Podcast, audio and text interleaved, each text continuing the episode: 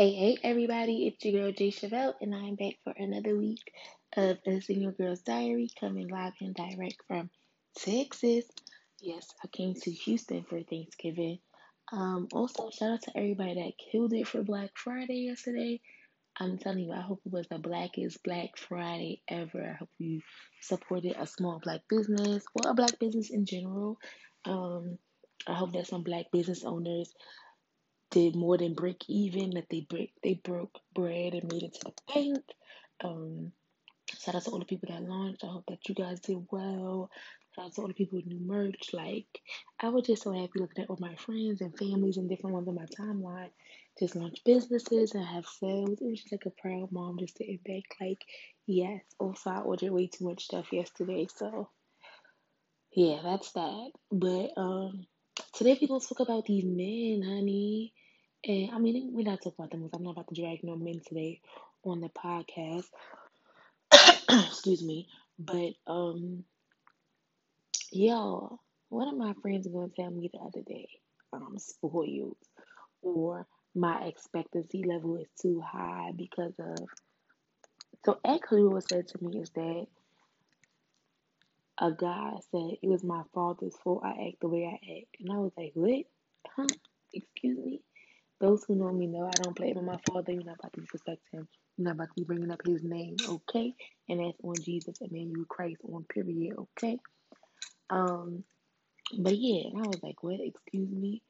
And I think that it's sad, especially in African community, the African American community or in urban communities, where the the statistic, the statistic or the norm would seem as if men aren't in their children's life.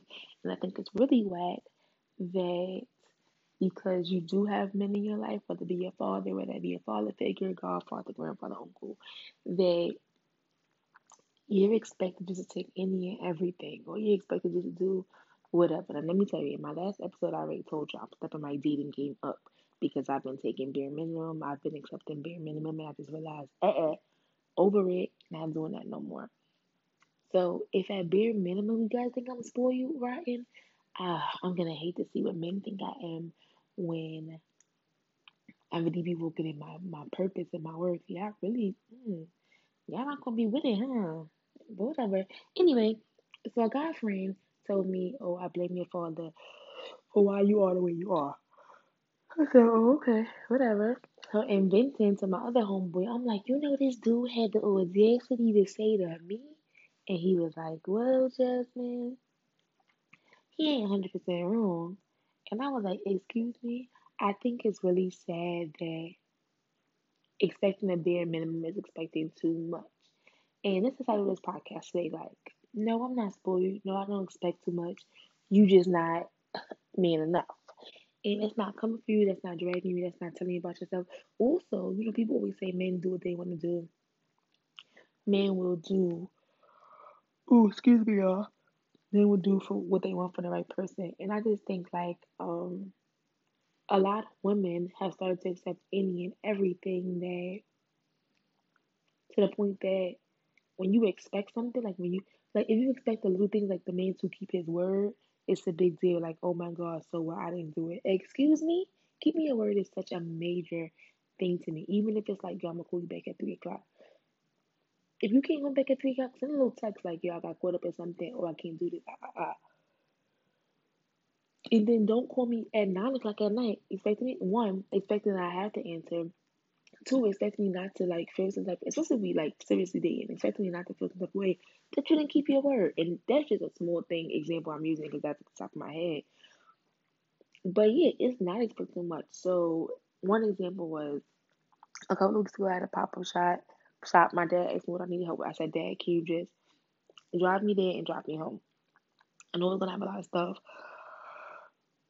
I had already sorry, I had already spent a lot of money for the pop up shop. Um, I spent a lot of money in cabs that week, just going back and forth. And I was just like, you know, I don't want to spend that cab money and stuff. So my dad was like, sure, sure, no problem.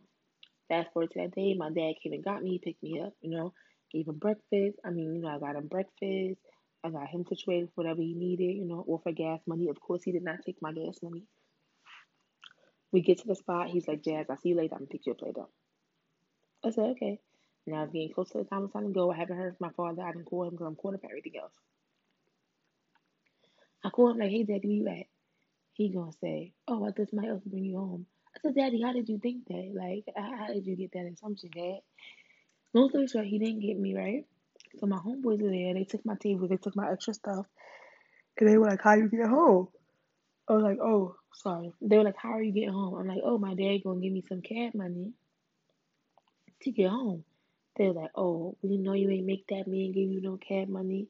No, I didn't make him do anything, but because he didn't hold up his end of the bargain of coming back to get me, he willingly decided to say, hey, I messed up on this end. Let me step up on this side. And I just feel like that's the issue with dating nowadays. Men just be like, so what? I didn't show up. So what? I said we gonna hang out this day, and we didn't.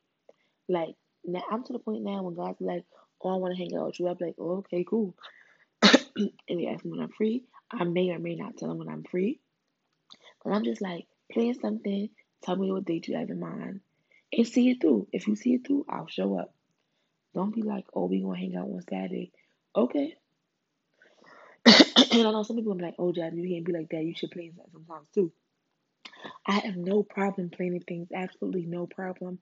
But I feel like men time after time after time after time after time after time after time have said, Oh, we're gonna do XYZ, or oh, we're gonna hang out this day. Don't follow through, don't call and be like, Oh my bad, something came up, or oh no, I just don't feel like going out no more, or oh I actually can't do it. Don't say nothing. And just be like, expect me to be around expect you not to wonder what happened, why why they canceled, why they didn't keep their word. And I'm really big on men just keeping their word. If you cannot do little things like keeping your word, you're most likely a liar. You're most likely manipulative to me. you most likely just say what you think people want to hear and are not honest. That pisses me off. And it wasn't until like this week that I really had an epiphany that no, I'm not too much. Y'all dudes are just not living up to what I desire or require in a man. And probably not living up to it is because I'm sitting here allowing you guys not to live up to it. Um, another example is before I was leaving, my uncle called me and was like, "Jazz, you have you have travel money?" I'm like, "Yeah, I'm straight." He's like, "You got money to get to the airport? You got money to get to the airport?" I'm like, "Yeah, we good, we good." He's like, "Got food money? You got a way back?" I'm like, "Yes, uncle, we good, we good, we good." He's like, "Great, well, our flight coming around the same time. I'll pick you up. We ride to the house together." My friend thought that was the most spoiled thing ever. And I'm just like, excuse me, what? Huh? The men in your life are supposed to make sure that you're good. And I know y'all don't like this, guy, so don't like this teaching. Men are providers. Real men are naturally providers. And I'm not saying to pay my bills, get my hair done, get my nails done. But real men are naturally providers and they don't want the people, especially the woman in their life, to go without and to feel like they don't have or like they're struggling and they're scamming or they gotta make ends meet. They see a need, they need it.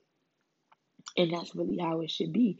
So, men in my life think I'm really spoiled because I have men in my life that look out for me, that, that take care of me, that do the bare minimum things, right?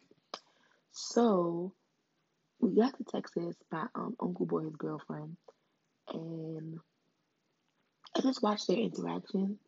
And then me and her was talking, and she was just like, before I met your uncle, I was very rah, rah, rah, all over, I got money, I'm independent, I don't need you, da, da, da. And that's how life has made us. Life has made us like, don't be dependent on no nigga. Don't, sorry, excuse my language. Don't be dependent on no guy. I don't need you. And we just very rough and aggressive, right? Therefore, sometimes guys don't want to be there for us. All right, you got it. I'm going to let you have it.